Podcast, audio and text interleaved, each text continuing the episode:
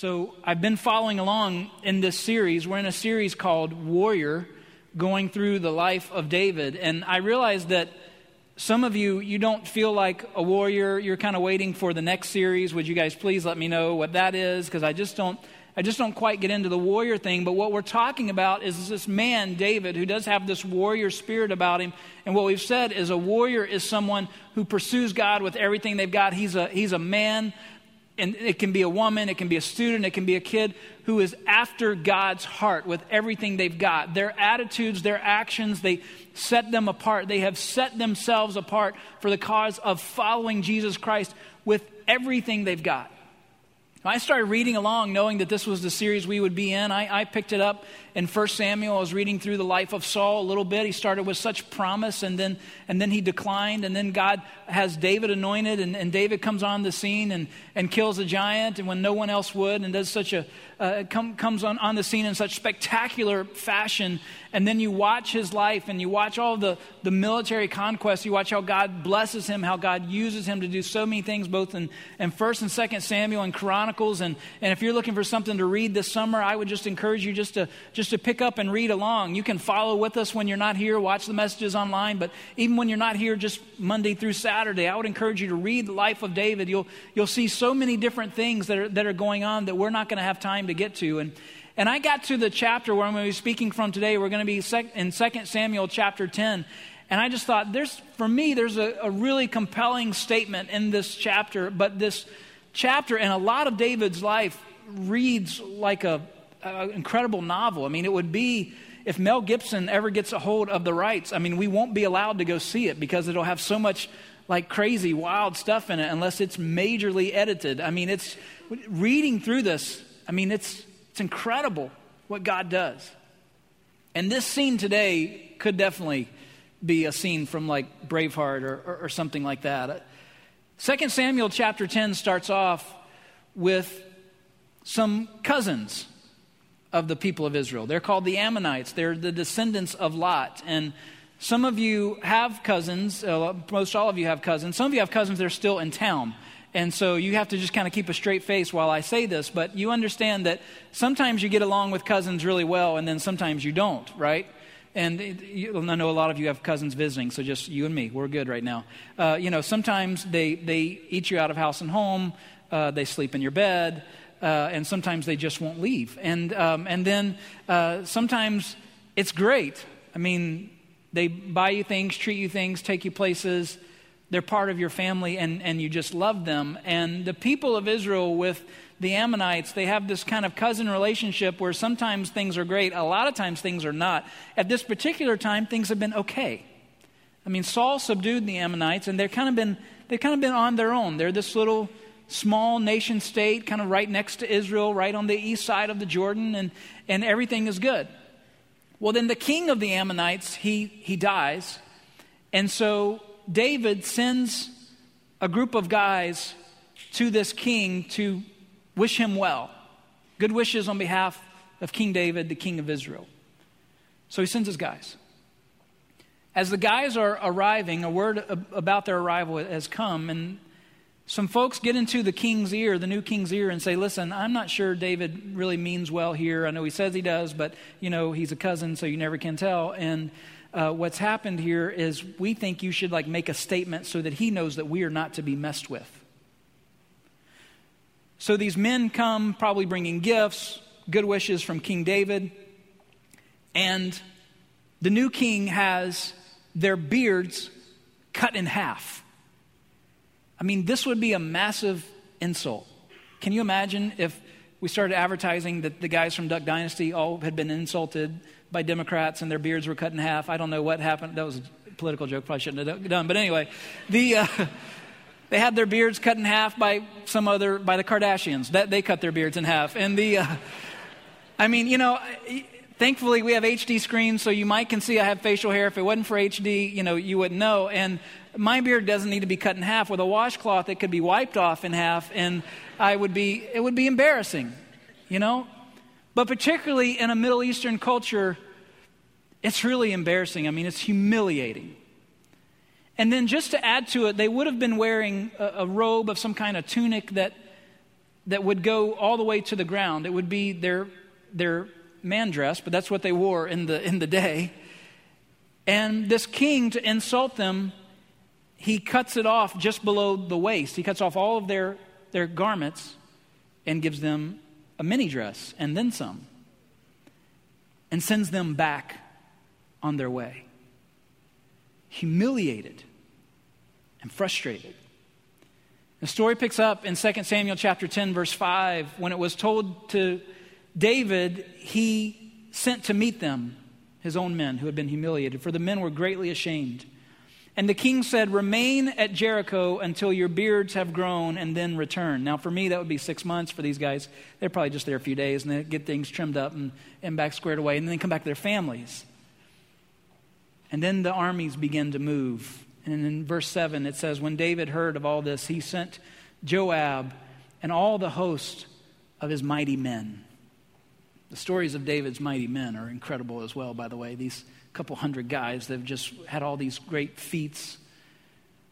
But David sends his very best, and he sends Joab to take care of what has happened here this wrong, this injustice. He has been compelled to act with whatever he has in his power.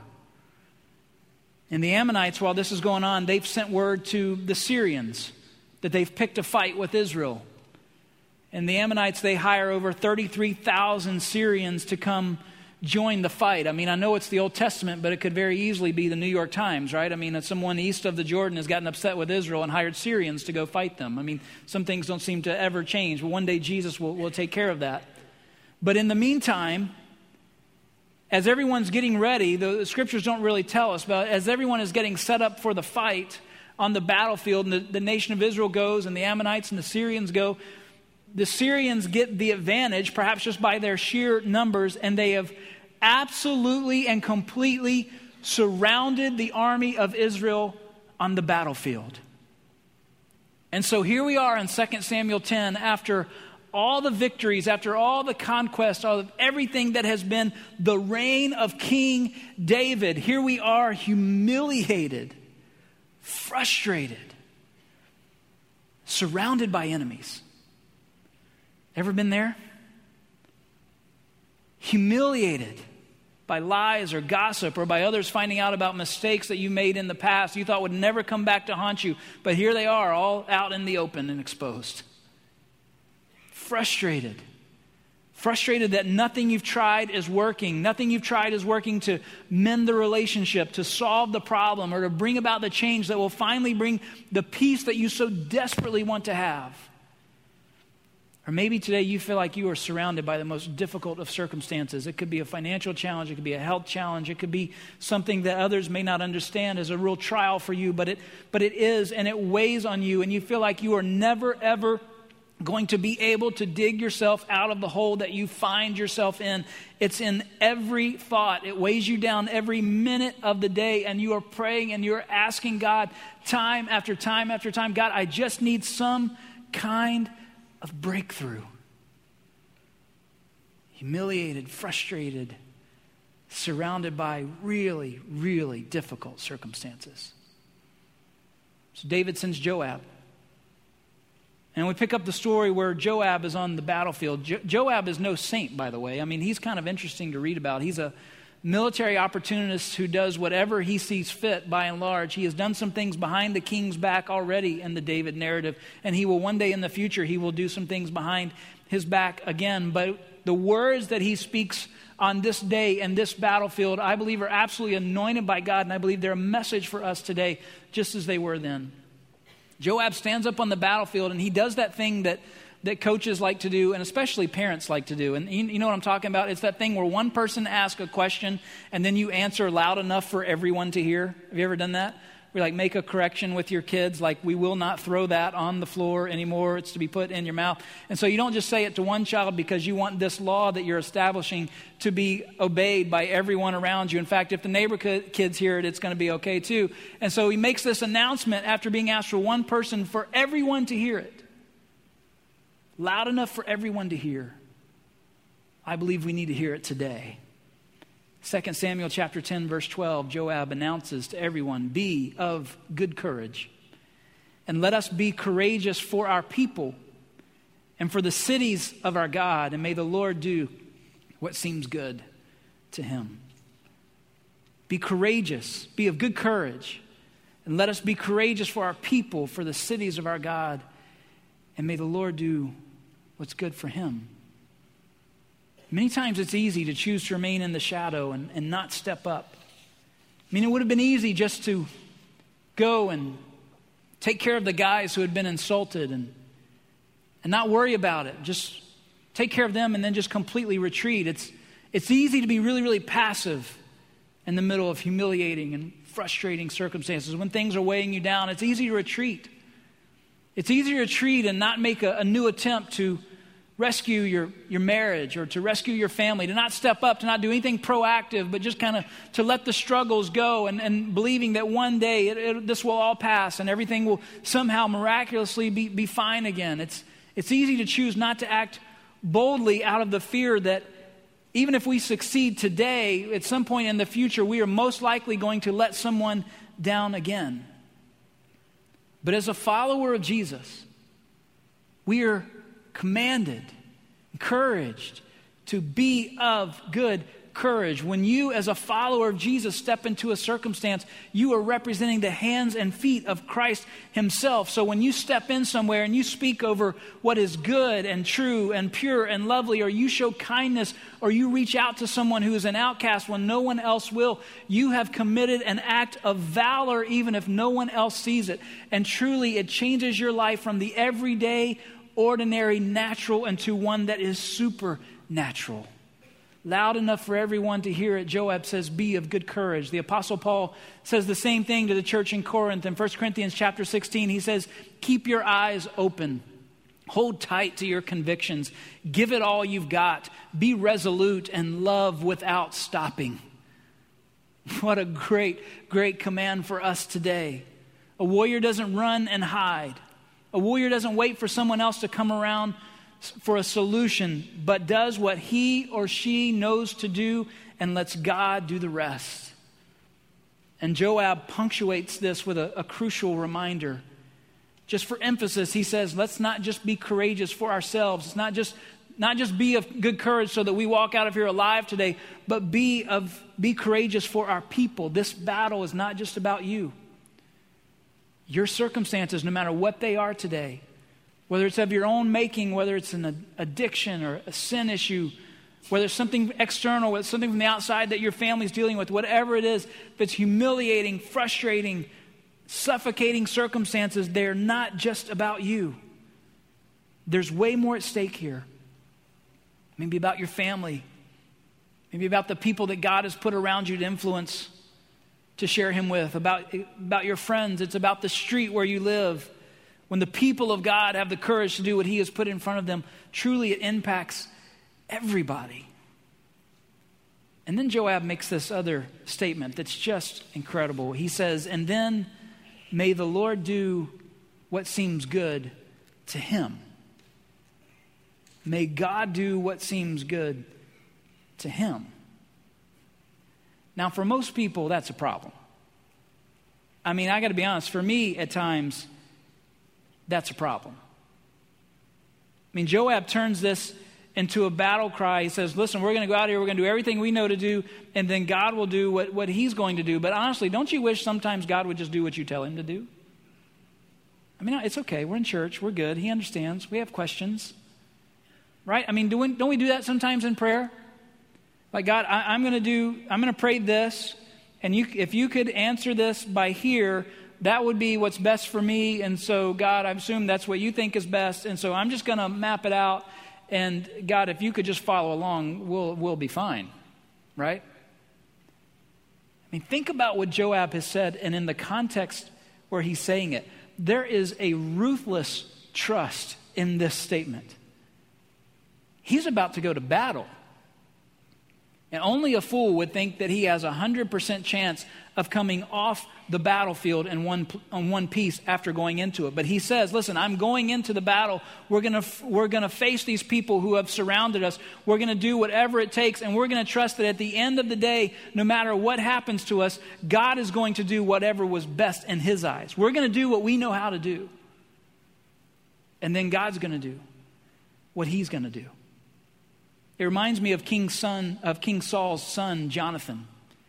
A story I've told before. I, I love this story from 1 Samuel. Jonathan has grown weary of his dad Saul, who is at that point in his reign where he's just declined. He's gotten passive, he's gotten passive aggressive, and the Philistine army is, is not too far away, and they need to be taking him out. And Saul says, Well, we're not going to take him out right now. We're just going to hang out for a while. And Jonathan looks at his armor bearer. He's the king's son, so he has an armor bearer. He looks at his armor bearer and he says, Why don't we go take him out? And the armor bearer says, okay, what, what do you have in mind? And so they go and they go to the edge of a cliff, and the army is down below. And Jonathan says to his armor bearer, he says, Here's what we're going to do. We're going to we're to crawl down the cliff, and we're going to let everyone know that we're coming. They're going to see that we're coming because we're going to be wide out here in the open for everyone to see. And, and perhaps God will act. The two of us against all of them. Maybe we'll win. I mean, it's inferred in that Maybe we won't. But maybe if we do what we know how to do, God will take care of the rest. It reminds me of Moses leading the people of Israel for the first time. I mean, the plagues are gone, and, and now Pharaoh has finally said, You can take those people and get out of here.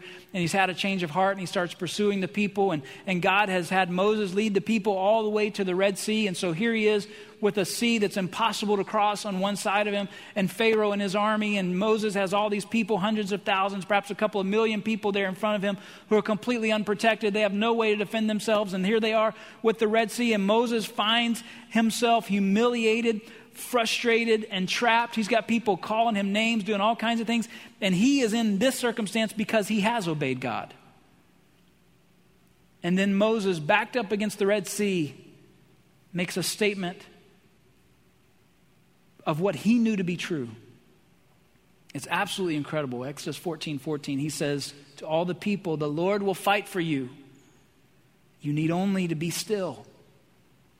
That's what Moses said to the people. And then at the prompting of God, Moses turned around, he raised his staff over the Red Sea, and the, and the wind began to blow, and it it began to blow and it blew all night long and, and slowly but surely. And I would love to know which one of those exasperated, complaining Israelites was the first one to notice that the wind is blowing and the ground is drying up and the ground is really drying up now. And it looks like there's going to be space for all of us. Hey, we can get through there. We're going to cross and go to the other side of this sea. And one of the greatest miracles in the scripture, God makes a highway through that sea. And it also ends up being the same place where God vanquishes their enemies all at the same time because God was fighting for them. He came up with things that no one else could. I don't know how many times the Bible says it, but I want to give you a few because it says it over and over and over again. Deuteronomy 3, verse 22 says, Do not be afraid of them. Whatever it is, the Lord your God himself will fight for you. Deuteronomy 20, verse 4 says, For the Lord your God is the one who goes with you to fight for you against your enemies and to give you victory. Joshua 23, verse 10 says, Each one of you will put to flight a thousand of the enemy, for the Lord your God fights for you. What? Just as he has promised. I don't know what your circumstances are right now. I don't know what is going on in your life, but I can tell you, you should be feeling kind of strong about now. I'm, I'm feeling strong, boys. Come on, let's do this thing. I'm feeling strong. I should be feeling confident right now because God Himself has said He is in the battle, He's in the midst of the circumstances with me. Nehemiah chapter 4, verse 20 says, In the place where you hear the sound of the trumpet, rally to us there. Why? Because our God will fight for us over and over again. The Bible proclaims this truth to all would have the faith to believe the God of angel armies will fight for you. Amazing, amazing. The God of the universe spoke the world into existence. If you obey him, if you follow him, if you do what you know to do, he will do what only He can. I love pulling out and reading most every July 4th. My mom gave me a book a couple of years ago called Sacred Fire. It's a book about George Washington. I was reading over it earlier this week, and Washington and his letters about the different battles that he was facing, even at the beginning of the Revolutionary War, really even before it, it was a war. There was just some militia who were kind of standing up and fighting different battles here and there. As, as Washington penned letters later on, time and time and time again, he didn't really know all that God was doing. How could he? But time and time again, this same phrase keeps coming up from his own hand. He says, he says, The God of armies is fighting for us. They were against impossible odds in those early days trying to be trying to give us the nation where we live today in Washington over and over again. He had a confidence, a faith, a ruthless trust that the God of armies was fighting with him.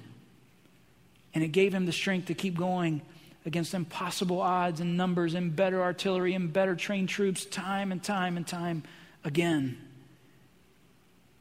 The Lord will fight for you. You need only be still. Such a good verse. And I love what God says in verse 15 of Exodus 14. This is, this is great. Then the Lord said to Moses, Why are you crying out to me?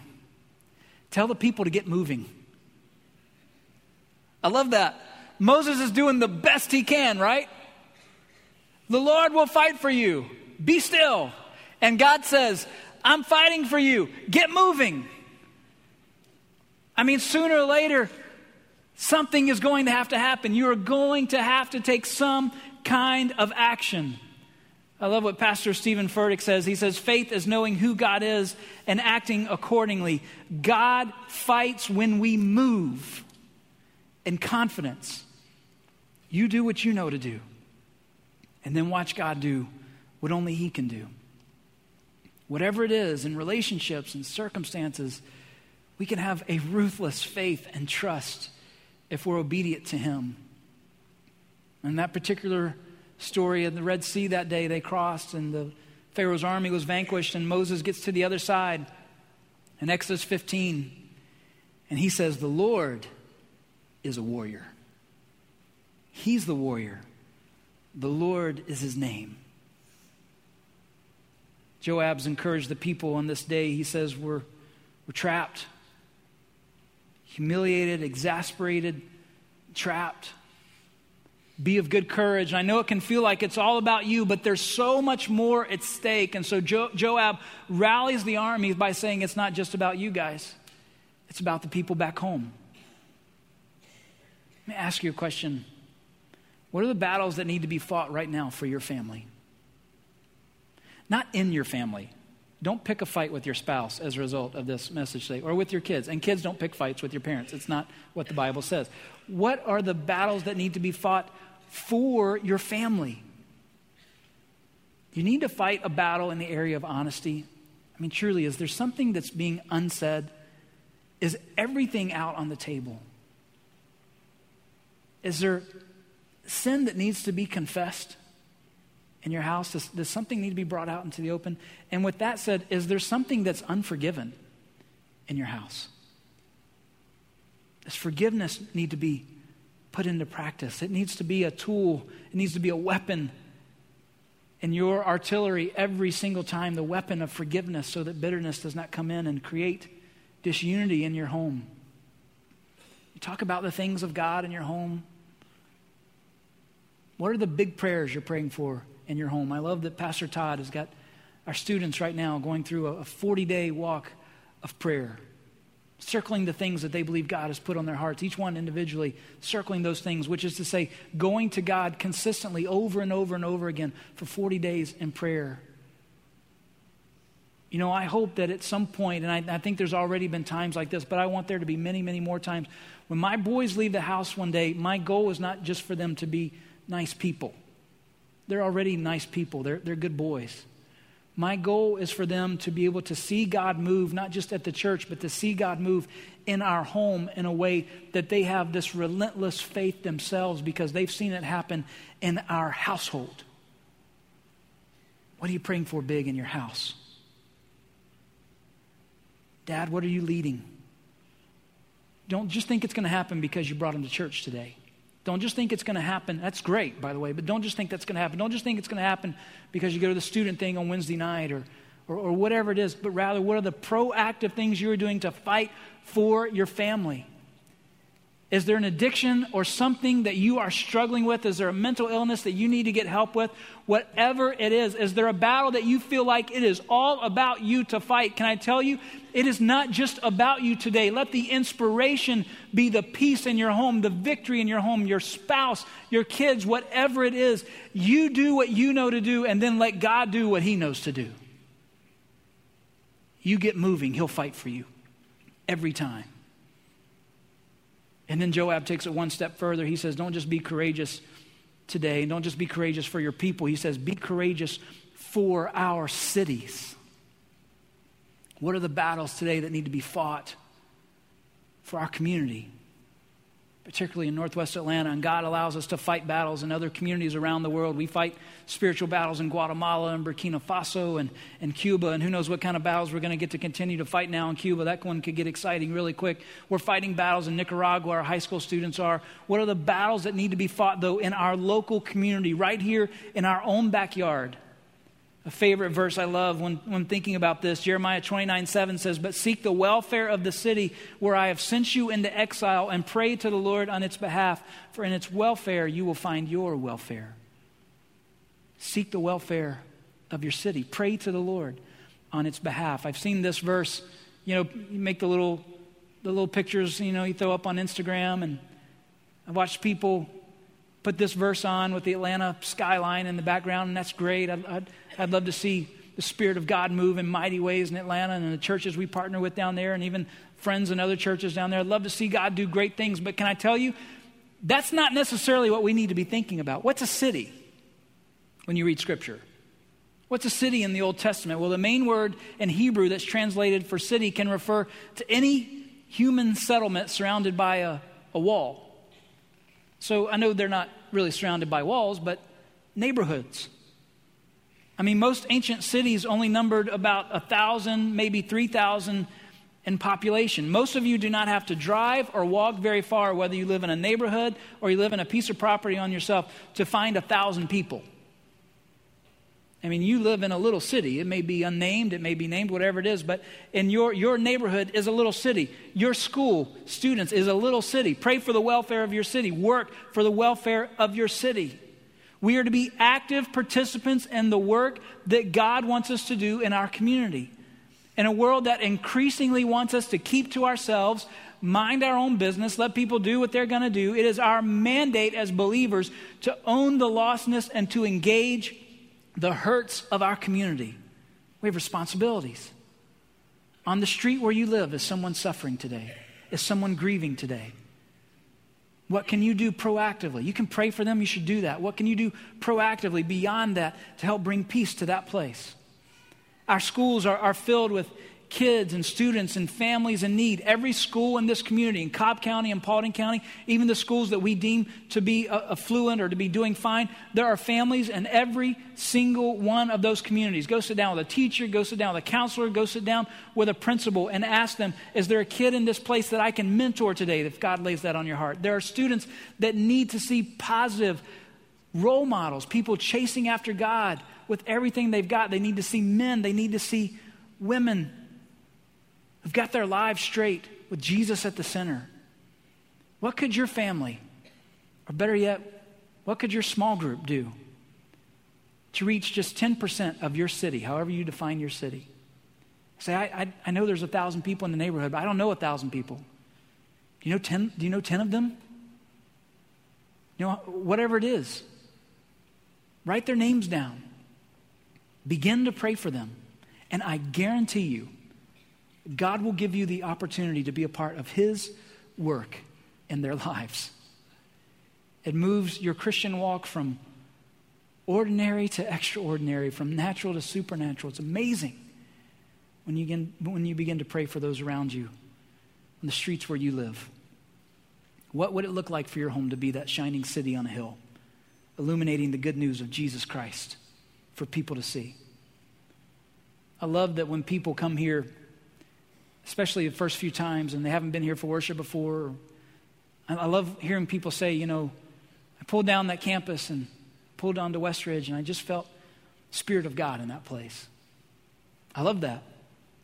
And I believe it's true. The Spirit of God is in this place. But if you've put your faith and trust in Jesus Christ, the Spirit of God is, is in you, is on you. And so I'd love for us as families to get to the point where we are as aware of the Spirit of God pulling onto the street where we live, pulling onto the street where we live, as we are pulling onto this campus. I want to read, thinking about our communities, I want to read one other verse that's read a lot, particularly when we think about our country. And, and I think it's just a smidge out of context for how some people read it. So I just want to put it in its right place today and let God challenge us with it. Second Chronicles chapter 7, verse 13 says this. When I shut up the heavens, God says, God Himself is speaking, when I shut up the heavens so that there's no rain, or command the locust to devour the land, or send pestilence among my people, if my people, called by my name, humble themselves, and pray and seek my face and turn from their wicked ways, then I will hear from heaven and forgive their sin and heal their land. Now my eyes will be open and attentive to the prayer that's made in this place. These are the very words of God. He's appeared to Solomon in a dream in this chapter. And Solomon has just built the temple, the building that his father David asked God to allow him to build. And God said, David, this one's not for you, but i am going to let one of your boys do it. And Solomon is the guy that gets to do it. So Solomon's dedicating this to God. He's consecrating it, which just means he's setting it apart beyond any other structure that he would build. And as a result of that, God says, I'll put my name on this house, on this place. I'll put my name on this house. And I believe that the promises God made to Solomon about his house on that day represent principles that are still true today. I believe God has written his name on this house. I had to visit a lot of great churches over the last eight weeks. God's written his name on the hearts and on other churches and other things, but I believe God has written his name on this house. And God promises to bless a community when God's people do what? Pray on their knees and pray and turn from their wicked ways, turn from their sin. It's a description of repentance, which means to have such a dramatic change of mind that it changes your actions and the very direction of your life. I believe that we as a church have a responsibility as Christ followers today to allow God to tend the garden of our soul, to pull the weeds, to do whatever it is, so that every single one of us might be set apart in our attitudes and our actions with Him. Is there anything in your life that needs to be repented of today, that you need to change your mind about? Can I tell you, anything that's not out in the open, bring it out there so that God can bring the healing He wants to bring.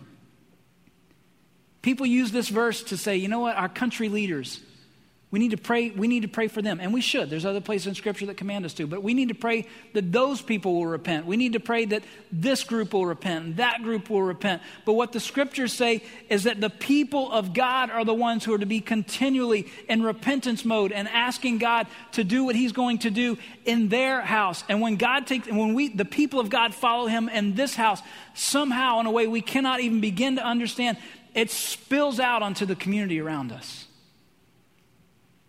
We're here today not just for ourselves, we're here today not just for our families, we're here today for a community of people. And wherever God allows us to touch in our country and our world. And the key for this community to find healing, for broken families to be restored, for people to get rescued out of dark places is a church desperate, desperate for God continually in its own midst. Desperate in prayer, desperate in worship, and in seeking his face.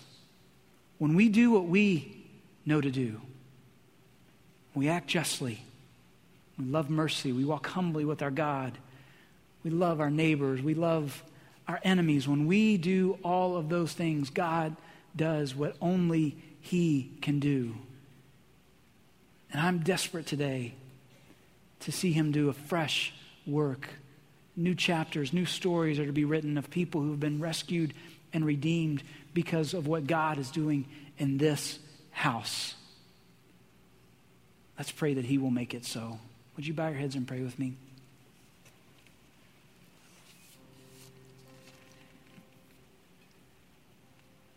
Today, I don't know what the circumstance is in your life.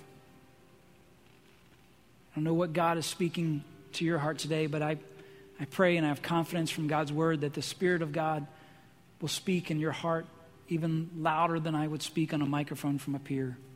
I don't know what the circumstances are that are weighing you down today. I don't know if you're feeling humiliated or frustrated. You might be just feeling defeated. You're tired of going out to the battle. You're tired of going home to the battle. You're tired of going to work to the battle. Whatever it is, I want to give you some time right now to pray over that circumstance. Ask God what it is that He wants you to do.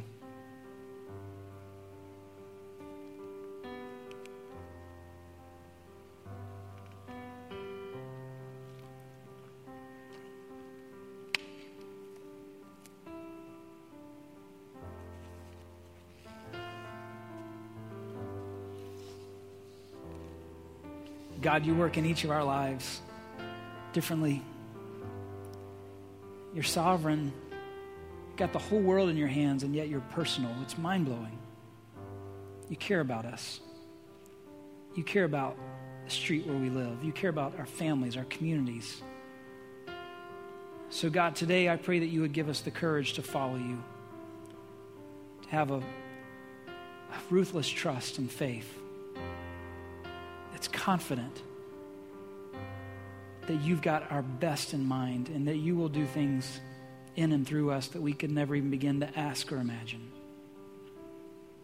So, God, would you teach us your ways and we'll walk in your truth? Teach us what's the next right step is for each family here. And may we take it and may we watch you work, not just our kids and our our spouses, but may the community around us be refreshed and renewed because of what you're doing in the lives of your people. And we'll thank you for this and more until Jesus comes. In his name, amen.